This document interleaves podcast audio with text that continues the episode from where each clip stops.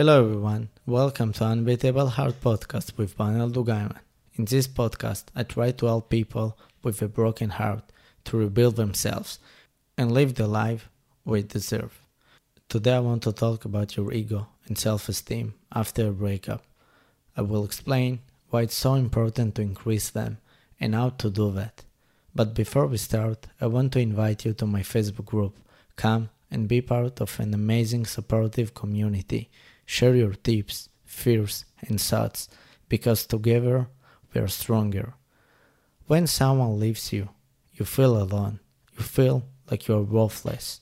Your self esteem is low and your ego is damaged. You can't believe it happened and you don't know what to do.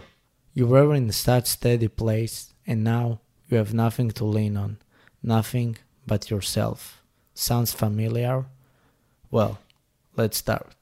So, the fact that only you can heal yourself and fix your broken heart can be really scary.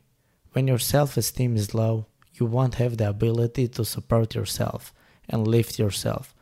This will leave you in a loop of sadness and self judgment.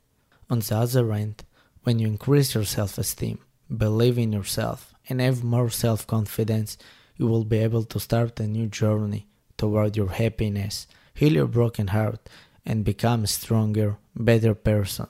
But you're here because you want to make a change. So let's dive in our episode. The first thing you need to know is that crying and being sad is normal. If you were not sad after a breakup, it would be strange. You had real feelings for your ex, and you wanted to continue your life with them, and it did not happen. Let yourself grieve, cry, and be sad. It's part of the healing process. Crying does not make you weak. You might be saying, Why do I cry because of that loser? And maybe you are angry with yourself. But the opposite is the truth. Crying will make you stronger. It will make you feel better. Think about the times you wanted to cry, but you did not. You held it as strong as you could. Do you remember how horrible it felt? Faking our feelings can hurt.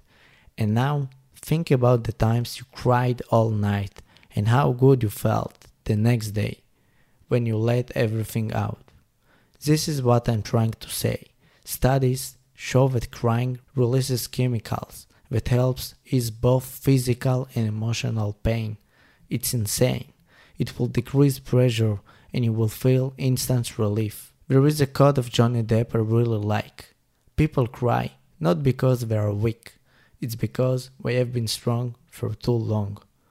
Let yourself cry. Let the pain go. You deserve it. Don't be strong when you don't need to.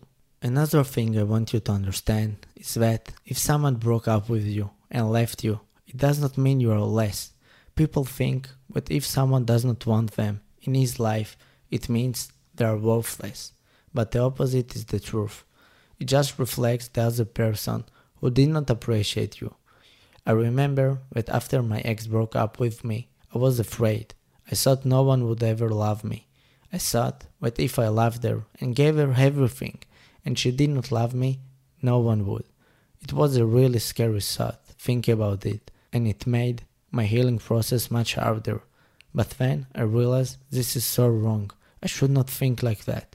She has made her choice, but there are so many people out there who would love to meet me and be with me. Don't let one person determine your self esteem. Don't let your past determine your self worth. A breakup is so common.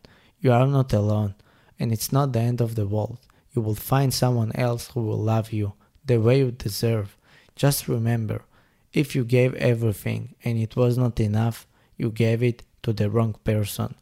I really want you to remember this quote and practice it every day. I told you that to increase your self esteem and your ego, you have to do the best for yourself. It's a good idea to ask friends to help you and use other information like this podcast or books, but first of all, you have to be there for yourself.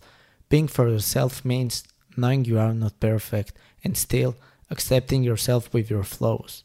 Once you understand no one is perfect, once you understand everyone has fears and things they suck at, once you understand everyone wants to love and be loved, you will be able to love yourself. During the following weeks, and while you try my tips, you will have two voices in your head one which will support you, and one who will judge every step you do.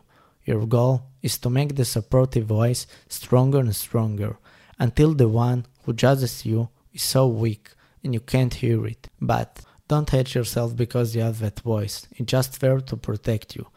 Also, it's known that self compassion can affect in a positive way our health, so it's very important. It will take practice, it will take time, and you will have to practice a lot, but it's important to achieve that. Remember, love yourself first because that's who you will be spending the rest of your life with. What is your way to love yourself? Write down in our Facebook group so others can be inspired. And if you are not part of our amazing group, it's time to join the community. So today we talk about self-esteem, how our thoughts affect our self-esteem and harm or boost our healing process. It all depends on you. You can do it. Everyone can do it. I hope you like this episode and I will see you next week. Thank you so much for listening.